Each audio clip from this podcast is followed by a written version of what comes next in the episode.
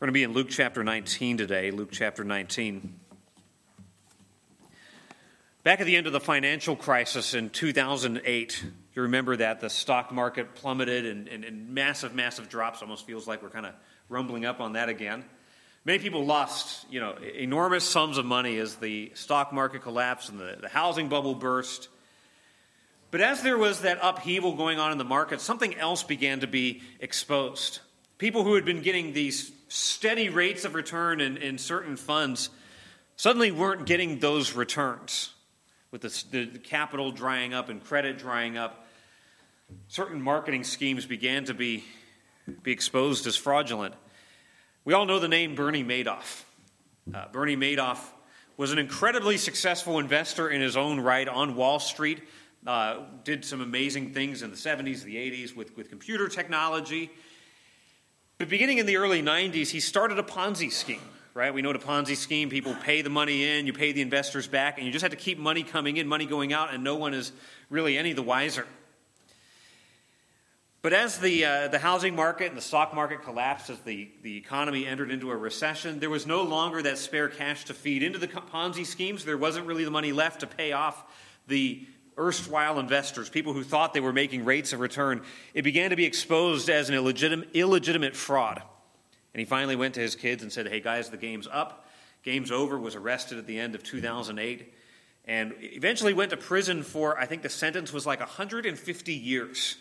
Uh, for what he had done. When it was all said and done, uh, the prosecutors estimated the amount of money that he essentially stole to be in the tens of billions of dollars something on the order of $50 billion. That's a, that's a bigger budget than, than many countries in the world have, like their entire you know, budget for the year. Now, just imagine that you were one of Bernie Madoff's victims. You had invested your life savings into his, uh, into his investment funds. You were getting this 12% rate of return. I think, man, this is great, seems all legit. And then all of a sudden you realize all of that money is gone.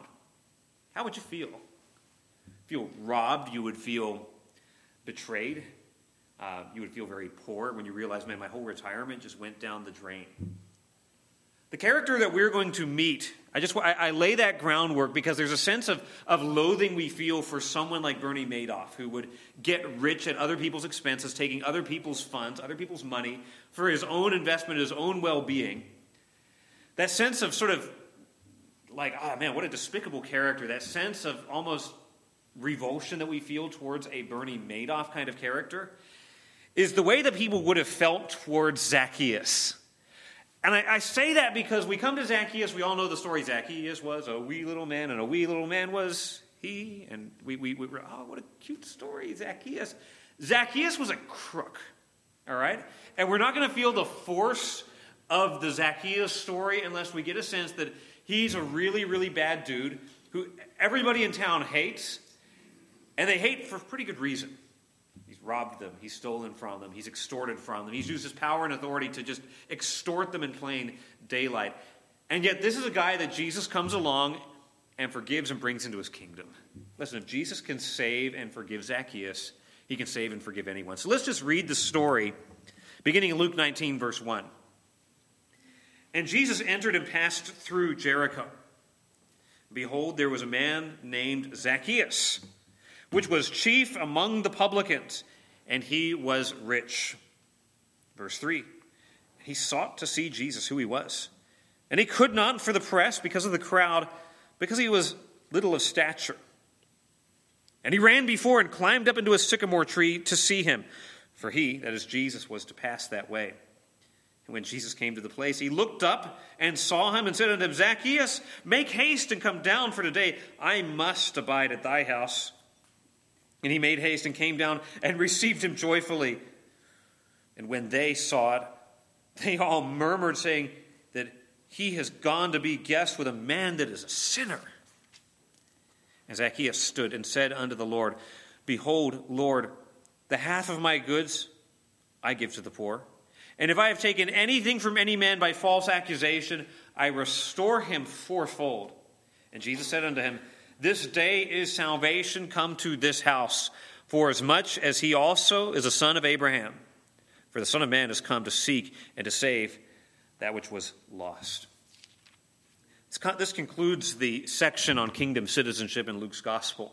It comes as the climax of this section where Jesus has been talking about salvation and entering the kingdom of God, being a citizen of God's kingdom.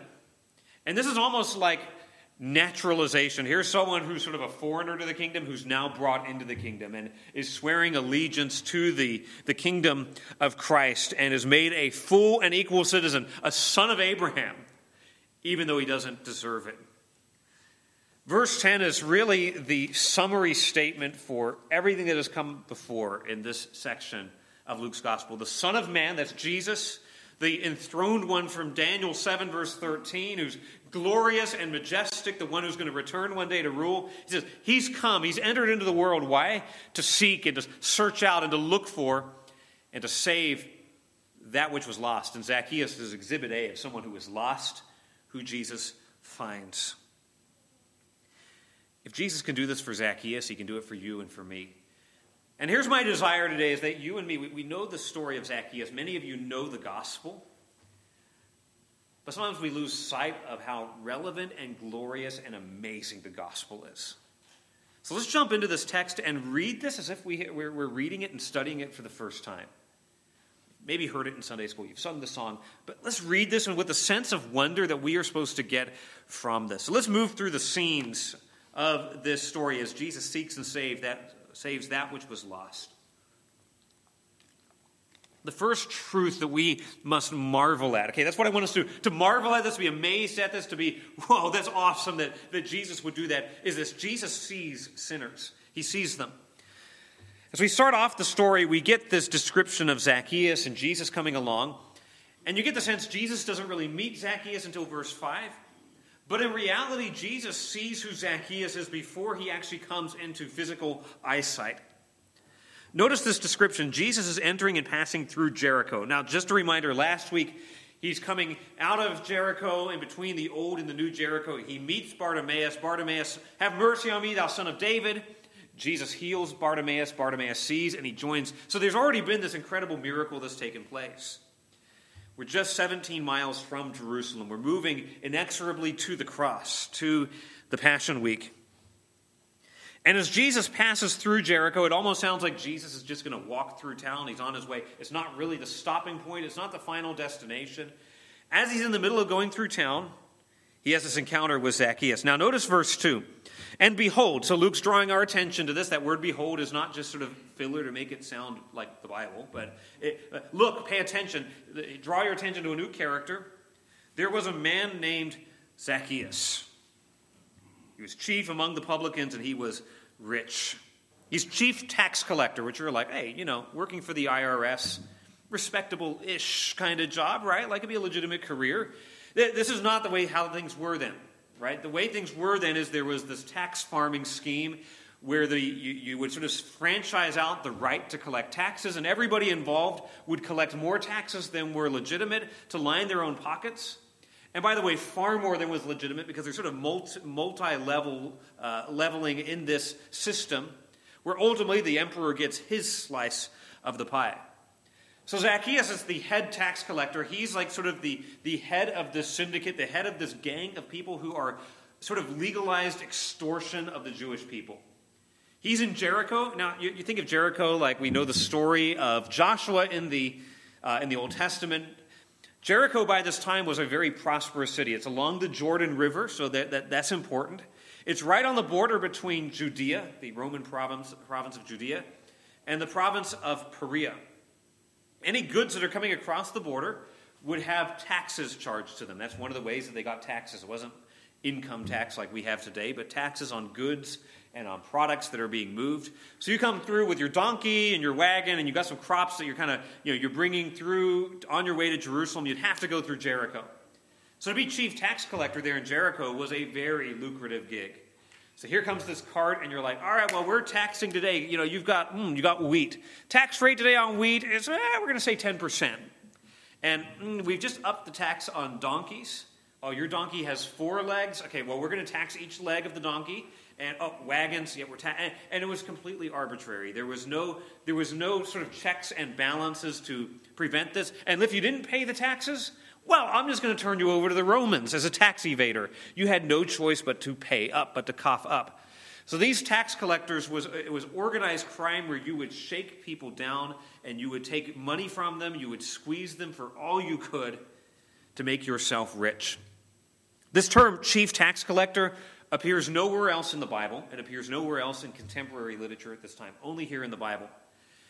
He's in charge of all of the tax collecting operation in the city of Jericho. So when it says in verse 2, and he was rich, don't think that he's rich just because he inherited some money or he's got like, you know, really good with investment. He's rich because he robs people.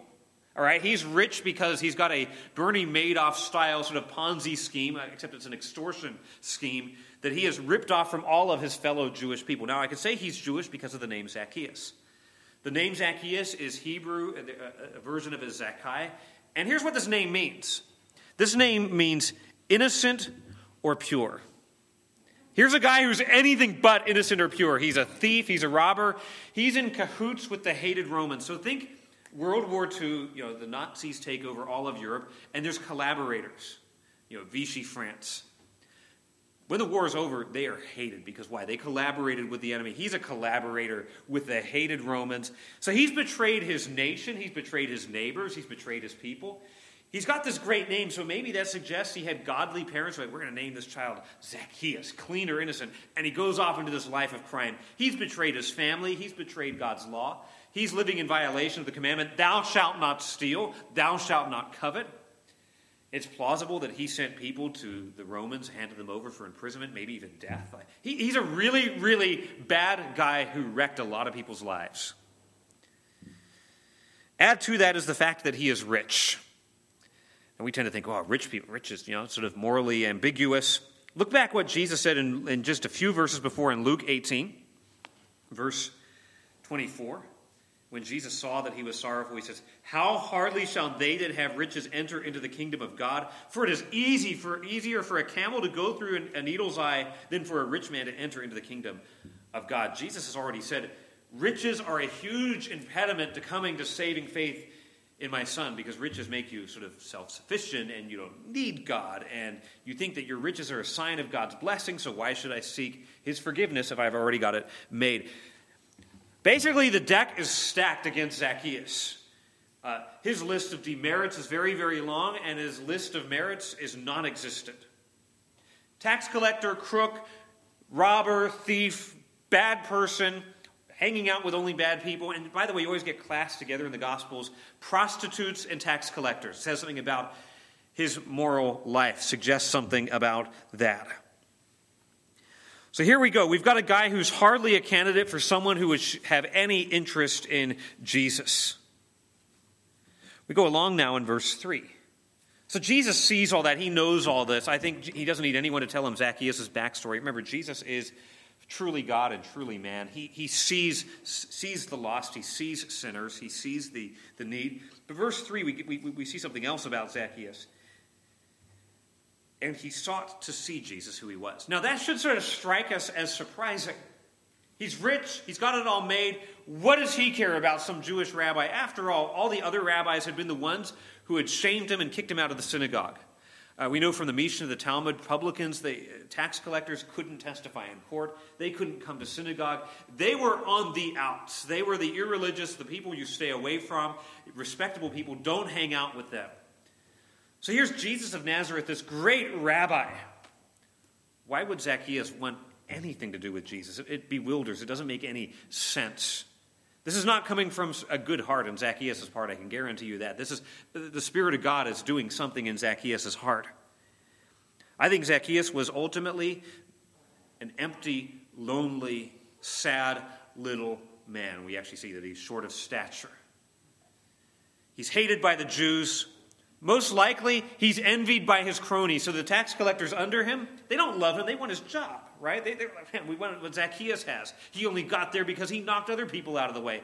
Here's a man who I think we can very legitimately say was friendless and hated and despised by everyone. Er, even though he had great wealth, he was impoverished in his soul. Though he had great power, he was ultimately powerless spiritually to remedy his condition.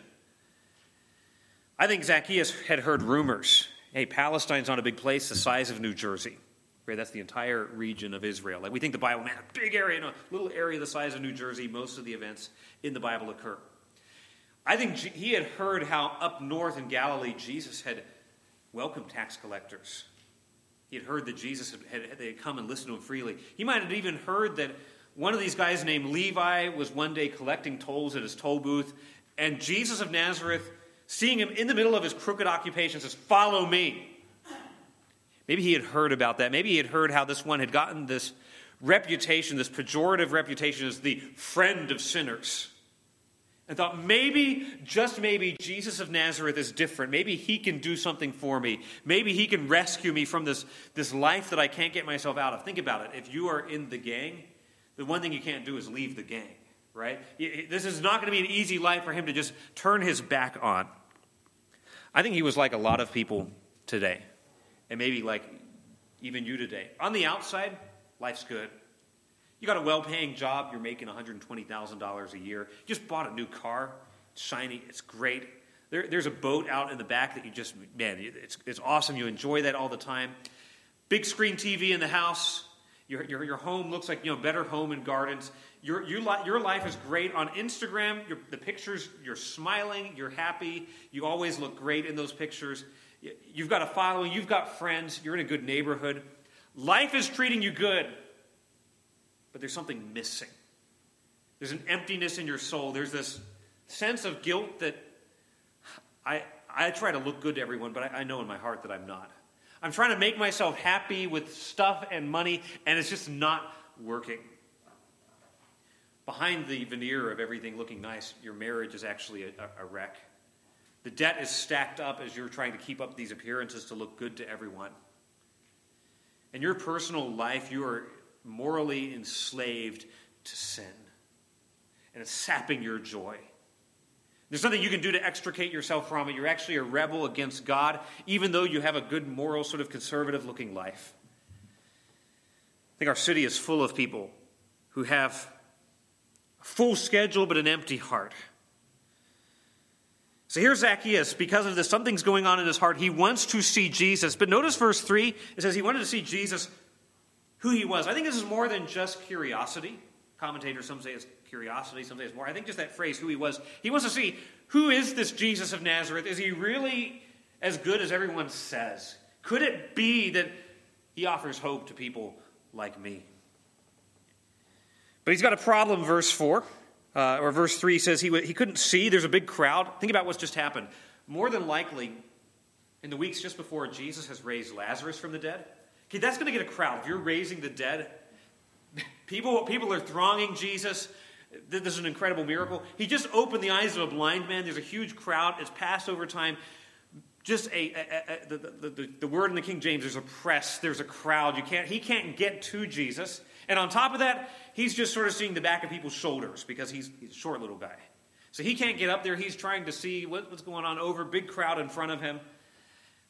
And it's like, this is not going to do. So what does he do? Verse 4. Look at verse 4.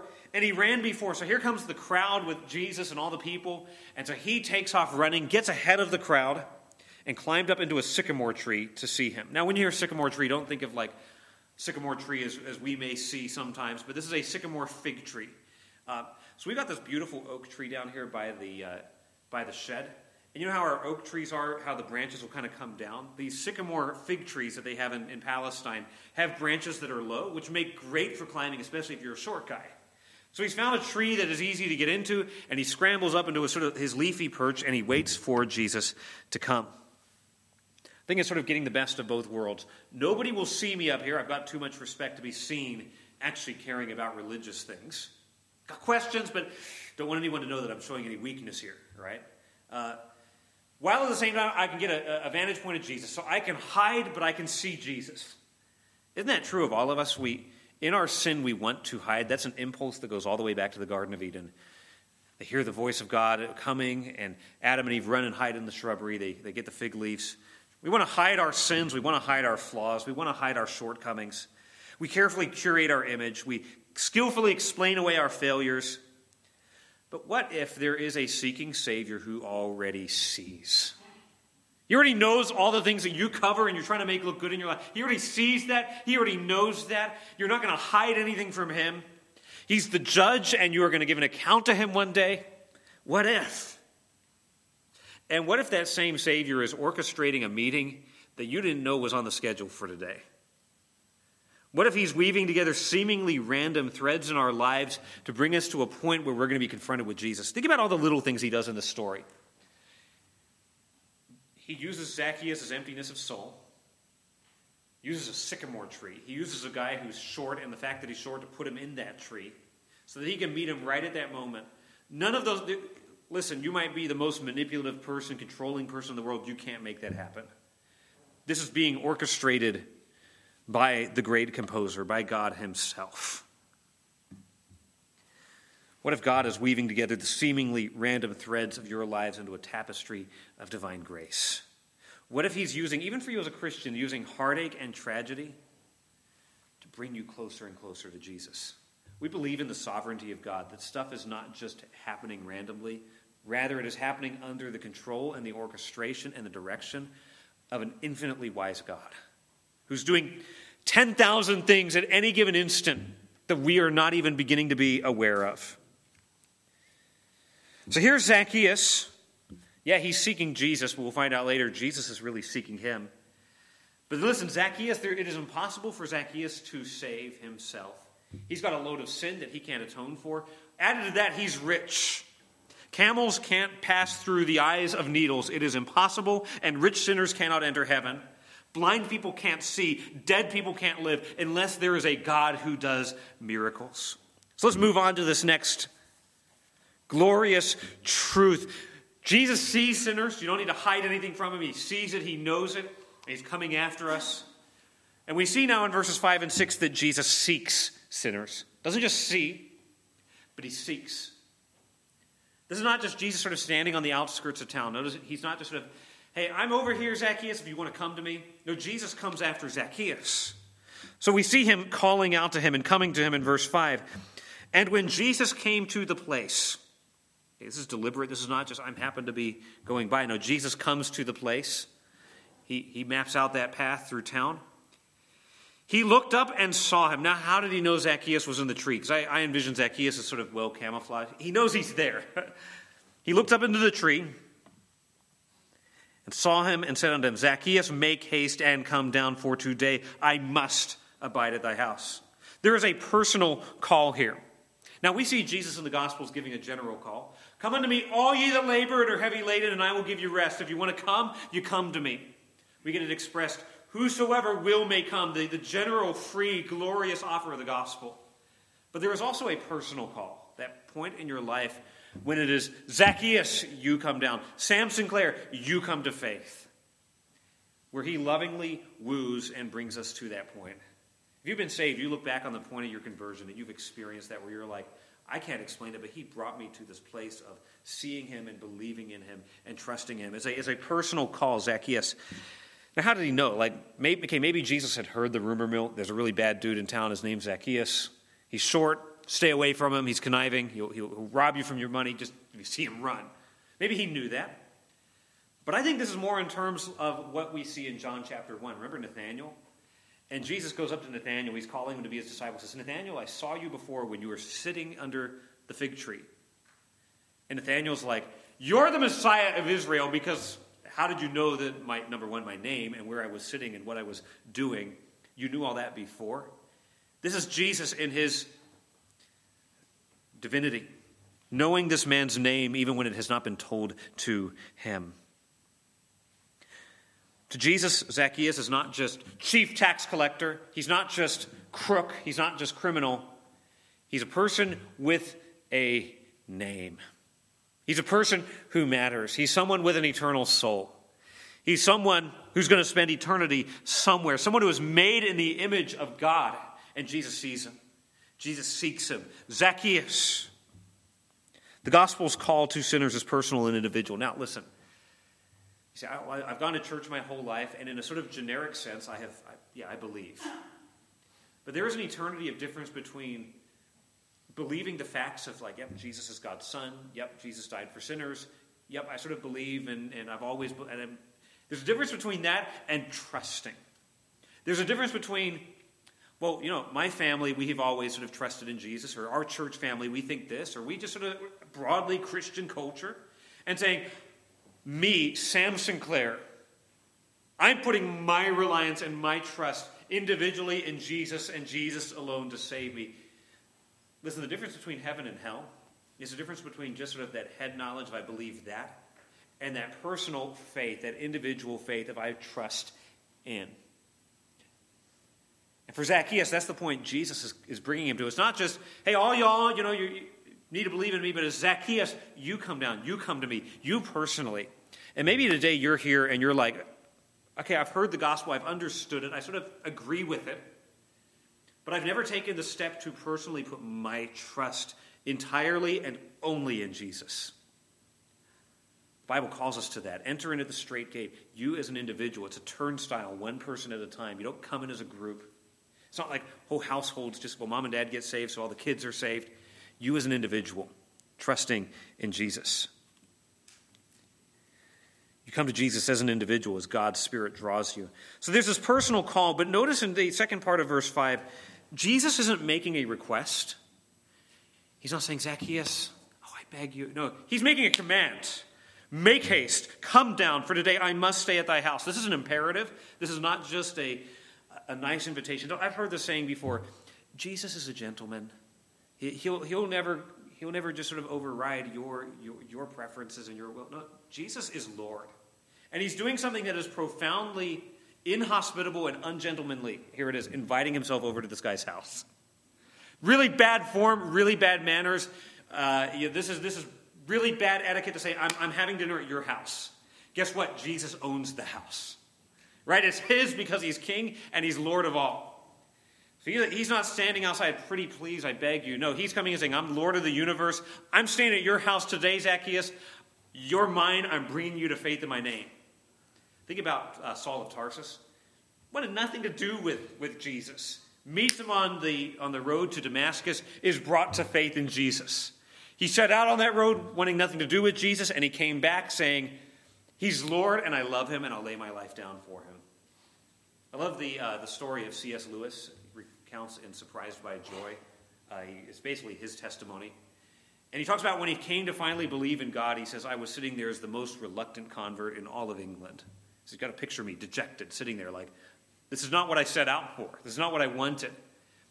And then he makes a statement when he, when he finally came to faith in Jesus. He says, I went out on a car, car ride. I left on the car ride not believing in the deity of Jesus, and I came back believing in the deity of Jesus. In his power, by his grace, God brought that man to saving faith. Does the same thing, same thing for Zacchaeus. I must stay at your house. This must is not just a my preference, but this is Jesus saying there's divine necessity. God has a plan that He's working it out, working out. And guess what, Zacchaeus? It includes you and it includes your house. I'm going to stay there tonight. Notice something else in verse 5. For today, today I must stay in your house. Today. Now, that word today, we're thinking, oh, it's just a time frame, but this is sort of freighted with theological weight in Luke's gospel. For unto you is born today in the city of David a Savior, which is Christ the Lord. It's a word to say that all of the longings of the Old Testament, those promises that God made that there would be a king and a kingdom and a Savior and a Messiah, have been fulfilled. Today, salvation has come to your house. Today, I must stay with you. The fulfillment, the immediacy. Listen, saving, salvation is not this process that, well, try really hard and hopefully you make it in the end. Hopefully, you're sincere enough and good enough and well intentioned enough. No, it, it, occurs in an instant when we believe in Jesus Christ. We are justified and we stand complete in Him. Now, yes, we are sanctified and we grow. And yes, God does a great work in our hearts, oftentimes leading us up to that point. But I love the hymn Amazing Grace. I once was lost, but now I'm found. There's a, there's a point, there's a change where we go from darkness to light, when we go from the kingdom of Satan to the kingdom of God's dear Son. This divine command today. In Luke 4:21, Jesus preaches his first synagogue sermon, and he reads that passage that Brian read earlier. He reads Isaiah 61, and he says this, "Today the saying is fulfilled in your ears." So we get this the links of this chain coming through Luke's gospel. Unto you born this day, today, in the city of David, a Savior, which is Christ the Lord. Today is fulfillment. Today I must stay in your house. Today salvation has come to you. The fulfillment of the promises of God. Now, notice what happens in verse 6. This shows us just the power of this personal call of the gospel. So Jesus says, Make haste, hurry up, get down out of the tree. By the way, think about how ridiculous Zacchaeus must have looked. This little short guy up in the tree, and the branches sort of swaying, and the leaves are rustling. Uh, here, here he is in a place where his dignity's out the window, right? Like, you're the most important guy in town, and now you're sitting up in a tree, really? Like, this is kind of embarrassing. Now you're having a conversation with Jesus. You ever have an awkward conversation with someone? This kind of would be really awkward. Some dude up in a tree and you're talking. It, it, just it's just weird. And Jesus says, "Come down from the tree, come out of hiding. Today I'm going to stay at your house." And there is an eager response in verse 6. So Jesus said, "Make haste." Notice verse 6, and he made haste. Jesus said, Come down, and he came down, and Jesus, Jesus said, I have to stay at your house. And it says, and he received him joyfully. Zacchaeus has been overwhelmed by the grace of God. In this instant, the Spirit of God did something in Zacchaeus' heart. It was like he hit the light switch. And he realized this great rabbi that I, I wanted just to see, he's, he's the Messiah, he's the Savior. He's the fulfillment of all the longings of the Old Testament and the longings of my heart. And in that instant, Zacchaeus put his trust in, in Jesus. Now, he didn't understand everything. There's a lot that he wouldn't get. But he was converted in that instant by the power and the grace of Jesus. Throughout his life, money had been everything, right? Just more money, doesn't matter who I run over. Now, what is he rejoicing in? He's rejoicing that Jesus is going to come stay at his house. There's been a fundamental change in his heart. Used to be that sin was what gave him joy. Now it is Jesus that gives him joy. That's one of the signs that you have come over to, to, to, to, to new life, is what brings you joy changes. Now, yeah, you're going to struggle with sin, and sin will still have a, we'll be dealing with the, this body of sin until we go home to be with Christ. But the ultimate joy and treasure of your heart fundamentally changes. What's interesting, at first glance, it looks like Zacchaeus has sought Jesus and brought Jesus home. When in reality, Jesus has found Zacchaeus and brought him home. So, yeah, it says in verse 3 Zacchaeus was seeking to see Jesus, but really it's Jesus all along who's seeking him. Yeah, Jesus is going to come to Zacchaeus' home, but in reality, Jesus will bring Zacchaeus to his home. How awesome is that? What a great word is home, right? To have a place and have a belonging and a table and a roof and a family. And here's the guy who everybody hated, who was on the outs, who's now got a seat at the table with King Jesus. Now, brings us to this final scene where the story comes to sort of the, the, this mountain peak of, of glory. We see that Jesus saves sinners. So he sees, he seeks, and he saves. And when they saw it, so now here, here comes Jesus with Zacchaeus. Zacchaeus is taking Jesus into his house. They're going to, onto his home. There's a big crowd of people who are watching all of this, and they're not happy. Here's Zacchaeus, who is giddy with gladness. He's smiling, he's laughing, but now an unhappy murmur begins to spread through the crowd. Whispers and murmurs. This word murmuring is only used one other place in this form, and it's in Luke 15 too, when Jesus is welcoming publicans and the Pharisees are murmuring, they're grumbling, they're complaining about that. They're aghast. And try to just get into their shoes for a second. Jesus, do you really know who this is? This is the head of the Jericho gang of thieves, right? This is the chief tax collector, Jesus. This guy put me out of business because he, ch- he, he charged unjust taxes. He took my mule and I wasn't able to plow my field, and now I'm destitute. People's lives had been wrecked by this guy. And Jesus, you're going to go hang out with him? They had this understanding that if you went and fraternized with sinners, you were culpable of their sin. Guilt by association, tarred with the same brush. Everyone in that town, no doubt, had stories of Zacchaeus' criminal enterprise. He'd gotten rich at their expense. And now, to add insult to injury, Jesus seems to be just completely ignoring his sin and just forgiving his sin and going home to have dinner with him. Jesus, don't you know that that meal that you were eating was paid for by money that was stolen? Don't you, don't you know? They're questioning Jesus' holiness. They're questioning Jesus' knowledge, they're questioning Jesus' discernment. And he has the audacity to have dinner with a criminal. You're condoning sin by eating this meal in their mind. But you know, Jesus was undeterred. He's not like, oh, wow, I didn't know who this was. I can't hang out with him. Thanks, guys. This is bad for the reputation. I separate from this, and everyone should separate from the person who separated from. Like, we, we want nothing to do with We need to come out from among them and be ye separate, which, by the way, is a biblical teaching. But this is not how it gets applied. Jesus is undeterred. What he's going to say in verse 10 is This is why I came. The Son of Man is come to seek and to save that which was lost. If I don't go and show hospitality and love to sinners, I will never win them. Jesus knows this is his mission. By Christ's grace, Zacchaeus is granted the immense honor of playing host to the Son of God. And for the first time, he's tasted of divine grace. For the first time, he has tasted of divine acceptance. And he's brought to believe and love in this Jesus of Nazareth. So Jesus is undeterred. And this sort of reprises something we saw earlier in Luke's gospel. Back up with me to Luke chapter 5. The other time that Jesus had saved a tax collector, Luke chapter 5, something similar happened. Luke chapter 5, verse 27, there's this guy named Levi sitting at the, the toll booth, and Jesus said unto him, Follow me. And he left all, rose up, and followed him. So, so, so Levi, also known as Matthew, was one of these crooked tax collectors. He follows Jesus. And Levi made him a great feast in his own house, a big feast, big banquet. And there was a great company of publicans and others that sat down with him. So these are like the worst of the worst in, in Galilee. Jesus is hanging out with all the crooks, all the criminals.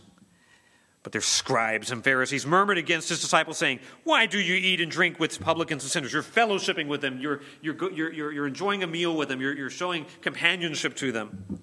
And Jesus answering said unto them, They that are whole need not a physician, but they that are sick. I came not to call the righteous, but sinners to repentance. People who are well don't need doctors. Think about how absurd it would be if you come into the doctor's office, you've got like a bad, a bad case of the flu and the doctor is like, I can't see you today. You're like, why? You've got the flu. Like, I don't, I don't do that. I don't, I don't do sick people. I only, I only treat people who are, who are well. You'd be like, well, what's the point of you being a doctor if you don't help people who are sick? What's the point of Jesus being a savior if he doesn't save those who are sinners? Well, you've got to guard this precious truth that Jesus loved sinners and Jesus ate with sinners. But let's not turn that into Jesus got drunk and threw wild parties and like sinned with sinners. He didn't do that. He's sinless. He is perfect. He is holy. He didn't just hang out with sinners because he was like, man, they're, they're, they're tons of fun. He spent time with them so that he could bring healing to them, so he could bring salvation to them. So Jesus is the friend of sinners, and we see that here. We see him being unashamedly the friend of sinners. Jesus never, never called sinners to wallow in their sin, but to repent of it. But he did have contact, he did have relationships, he did have friendships. The scripture does not simply say that Jesus was friendly towards sinners, that, like, hey, how are you doing? I'm going to be nice and polite, and then just get out of there as quickly as I can. He was the friend of sinners. You know, there's a difference between being friendly and being a friend. You can be friendly with a lot of people, but not actually be friends with them. Jesus was not merely friendly towards them, polite towards them. You know, if, if a sinner comes by, I'll make sure that I'm not nasty to him. Friend of sinners means he built relationships and had meals with and met them where they were at. That's stunning, right? He was a friend of sinners by spending time with sinners. And by the way, not just like, oh, we're all sinners, but like the worst people in society. Now, just think in your mind who would be the people in society today that you would be like, I wouldn't really want to be seen with them because people might get the sort of the wrong idea. That's who Jesus would have been spending time with. Jesus would, if he were here today, would have been reaching out to and building friendships with the people in town who are pushing the drugs on the streets. He would have been like, they're the ones that I want to reach. He would have been the ones finding the depressed, confused, transgender teenager and saying, I'm going to love on that individual who doesn't even know what, what gender they are, and I'm going to give them hope and point them to Jesus. He would have been the one saying, that person who is a sex offender, Now, never going to condone their sin. I'm going to go reach them with the gospel and call them to repent. Okay, these are the people that you, we throw these things out that we'd be like, oh, I don't know if I'd be comfortable with. Jesus is saying, I am the friend of sinners, and I'm even going to go have dinner. That's how bad Zacchaeus was. He would have been the Bernie Madoff of Jericho, who had robbed everyone. Now, here's the danger. Sometimes in our self righteous quest for personal holiness, we isolate ourselves from the very people that Jesus loved to reach. So I don't want to be tarnished. I don't want to be, I don't want to be seen with, and listen, I get it, right? Where we're like, if I feel like I'm being influenced, like, let's say you have a history where you have struggled with drinking, probably don't go to the bars to try to win people to Jesus. Probably not a good idea. But don't be so pious and high minded and I'm a separate one, that you can only have friends with other Christians. Think about your friend circle. Who in your friend circle is someone who believes differently than you? So I only have friends with Christians. I only do business with Christians. I only hang out with other Christians. I, I have a Christian bowling league, a Christian soccer league. I have Christians who I work with, and only Christians, Christians, and we live in this sort of subculture. We are not being salt and light. That's, that's isolating ourselves from sinners.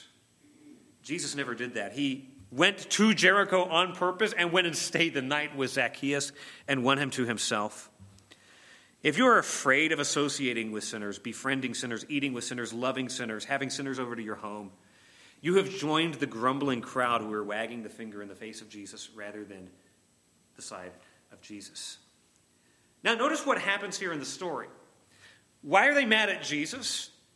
Is because they really hate Zacchaeus. Zacchaeus, after all, has done a bunch of horrible things to, to him. Now, since Jesus has stood in and welcomed Zacchaeus, they just transfer that hatred that they had for Zacchaeus and put it on who? On Jesus. So, in a sense, this is, this is awesome. I love this. Jesus is taking the shame and the hatred and the guilt that Zacchaeus deserves, and he's taking it onto himself. That, that's the gospel. Jesus takes my shame, my guilt, my sin, my penalty, and he absorbs it on himself. All we like sheep have gone astray. We've turned everyone to his own way. And the Lord has laid on him, the perfect Son of God, the iniquity of us all. He takes the punishment that we deserve on himself. He takes the shame that my sin, listen, sin is shameful. It's a tragedy in our society that we've tried to take the shame out of sin and like live it loud and proud. There, there is, uh, why is that the case? Why is there such a push to try to sort of normalize sin? It's because we know it is shameful. And Jesus is saying, yes, it is shameful, and I take that shame on myself to the cross for all who believe in me. That is the heart of the gospel, beloved, that Jesus absorbs the sin, the guilt, the shame of rebellious sinners unto himself, which means this we don't have to pretend that it doesn't exist. We can confess it freely and say, yeah, Jesus took that shame, Jesus took that guilt. I say that because there are many, many Christians who are going through the Christian life with just sort of low guilt shame all the time. Like, man, if anybody knew what I actually did, years ago I had, I had an abortion, or I, have struggled with sins that people knew they would, ah, they would be horrified. What if Jesus not only took the penalty of that sin, but has also taken the shame of it? To where you don't have to be living, if, if that sin's under the blood, you don't have to walk around with like a, oh, I've done this horrible, horrible thing. And no, it's under the blood. And let's give us grace, beloved, to be, to be transparent with each other. None of us have it together. All of us have things that we are ashamed of, that we have done that are wrong. It's been nailed to the cross, and I bear it no more. Jesus takes that shame. Jesus then transforms him. I love the, the hymn, Just as I am, without one plea, but that thy blood was shed for me. You know, we come to Jesus just as we are. But if you truly come to Jesus just as you are, you will not stay that way. So look at verse 8. Zacchaeus stood. So here he is maybe at dinner that night, or maybe he is out in front of his house. Zacchaeus stands up for everyone to see, for everyone to hear, and said unto the Lord, Behold, Lord, the half of my goods I give to the poor, and if I have taken anything from any man by false accusation, I restore him fourfold. Zacchaeus is repentant. You see, saving faith is repentant. Saving faith has a change of heart towards sin and here it is expressed in his commitments and his actions. Here's the proof, here's the evidence that Zacchaeus has been profoundly changed by his encounter with Jesus. He has a new Lord, a new master. His master before this had been himself. Do whatever I want to make me happy. Now he's saying, Lord, Master, Kurios. You call the shots. You're the Lord. You're the master. You're the authority in my life. And he's willing to publicly identify with Jesus. By the way, that's what baptism is. Baptism is a public profession of saying, I'm a follower of Jesus. I've died to my sin. I have new life, and I'm following him. And I'm going to tell it to the world. I'm going to identify with Jesus and his people fully and publicly. We identify with Jesus when we share our testimony. We identify with Jesus when we speak the gospel. We identify with Jesus when we stand with him, even when the culture is standing against him. Zacchaeus has a new master, but he has also a new direction in his life, a new, a new way of living. He says, Half of my possessions I'm giving to the poor. Now, he's not saying, I'm actually a really good guy. I've always just been giving away my money to the poor. Every guy, I'm just a misunderstood. Uh, no, he's saying, from this point on, I'm giving away half of my possessions. Notice it doesn't say half of my income, but half of what he probably, you know, of what he owned, maybe what was legitimately owned, giving half of that away. Then, additionally, people I've extorted, I'm going to repay four times over. Okay, Zacchaeus basically did what the rich young ruler would not. What the rich young ruler, Jesus says, you need to give up everything and sell, give to the poor. Rich young ruler says, no, I love my stuff too much. Zacchaeus just gave everything away. Right? There's not going to be anything left over for Zacchaeus by the time he gives half of his possessions away and then pays back all the money he extorted plus all of the, you know, the four times over on the extorted funds. He's going to be from this point on devoid of any money. His, his, he, this shows that he no longer has a heart of greed. He no longer has a heart that wants to steal. He's got a new heart. He's got a new heart. He's got a new direction. Now, here's what's interesting in Leviticus 6 and Numbers 6, eh, Old Testament law says you steal something from someone, some property, money, you pay it back with a fifth, right? 20%. So you steal $100 from someone, you're going to pay them back $120. Uh, and that'll sort of settle that debt. Zacchaeus isn't going to just settle with the mere letter of the law. He's like, I'm going to go four times over. Now, there was a law in, in Exodus that if you stole cattle, you restored fourfold. That's like the worst kind of crime in the ancient world, right? Stealing someone's, that's their means of livelihood. He's like, I'm taking the most serious penalty. What does that tell us? It tells us that Zacchaeus is not looking at his sin as, well, it's not really a big deal. Everybody does this, it's just the way things are. He's saying, well, this sin is so serious, I'm turning my back completely on this. I'm not just going to try to control it, I'm going to kill this sin. He's bringing forth fruits worthy of repentance. And notice this comes not before Jesus' acceptance, but after. This is not, I'm going to do this, then Jesus is like, oh, if you really mean it, then I'll come stay at your house. No, this is coming out of it as a result of the love and the grace of Jesus. He's not doing this to earn Jesus' favor, but because he is grateful for his favor. He's had an encounter with Jesus, and Jesus is now the greatest treasure of his heart, more than anything he could ever have. More than the power he had as chief tax collector, more than the wealth he had as someone who could take anything that he wanted in town. He has found the pearl of great price, and he has sold the field, sold all to buy the field. So, verse 9, Jesus makes this amazing pronouncement, which, yes, it's for Zacchaeus. It's hard to give him assurance, but also for the crowd. It says, Today salvation has come to this household. By the way, that suggests that Zacchaeus' family also followed Jesus. They're just so blown away by his conversion. When, when dad is faithfully following Jesus, it's very likely that the kids will also follow Jesus.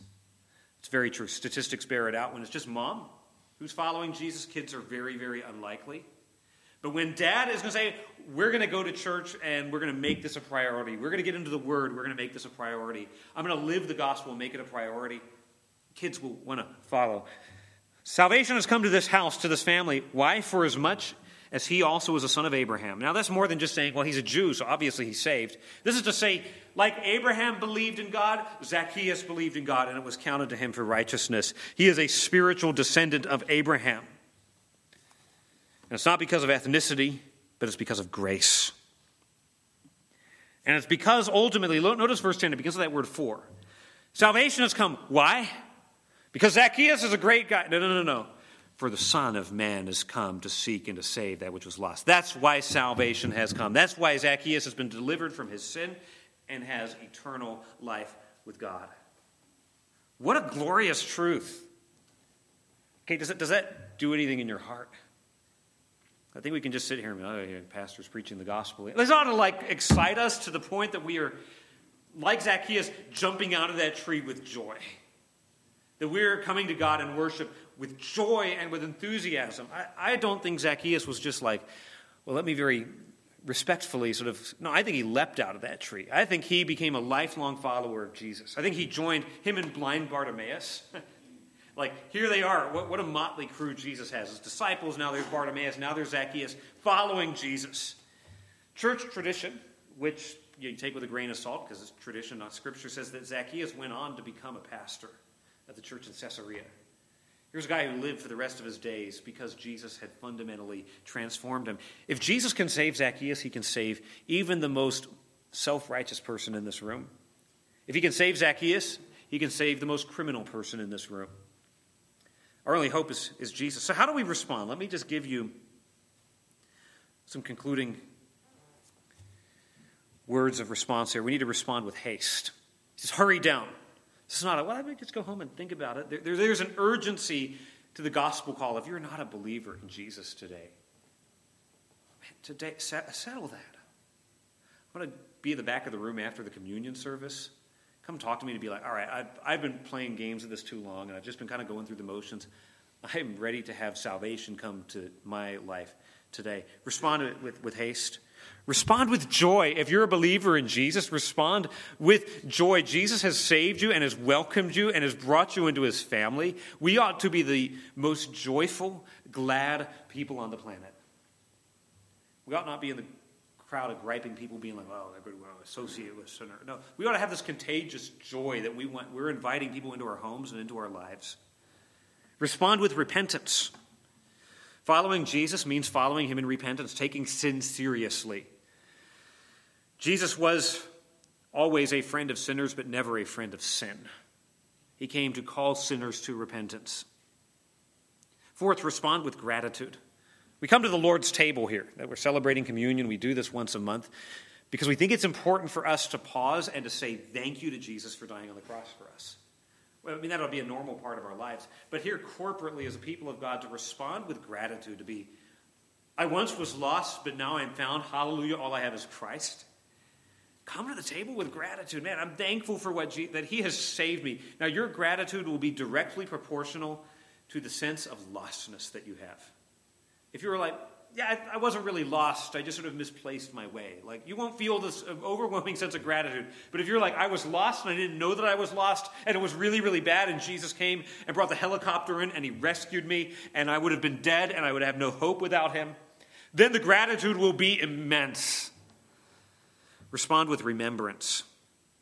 So we come to the table, we're remembering the one who came to seek and to save that which was lost, which is all of us. Sometimes we say, like, I got to be a friend of sinners as if that's this other. Uh, no, that's me. That's all of us. And Jesus has welcomed us not just to come and be like, well, you can kind of wait out in the in the lobby of the restaurant. He says, no, come pull up a seat at my table. We've got this, this table in front of us. It's a wooden table, not a stone altar, because this is not a, a sacrifice. We're not re sacrificing Jesus and this is somehow becoming the body and blood of Jesus. It's a wooden table to remind us that what we're about to partake of is a family meal. It's like coming to grandma's house at Thanksgiving and it's joyful. You're there with the family. This is a family meal that we sit around and we feast on the promises of Christ.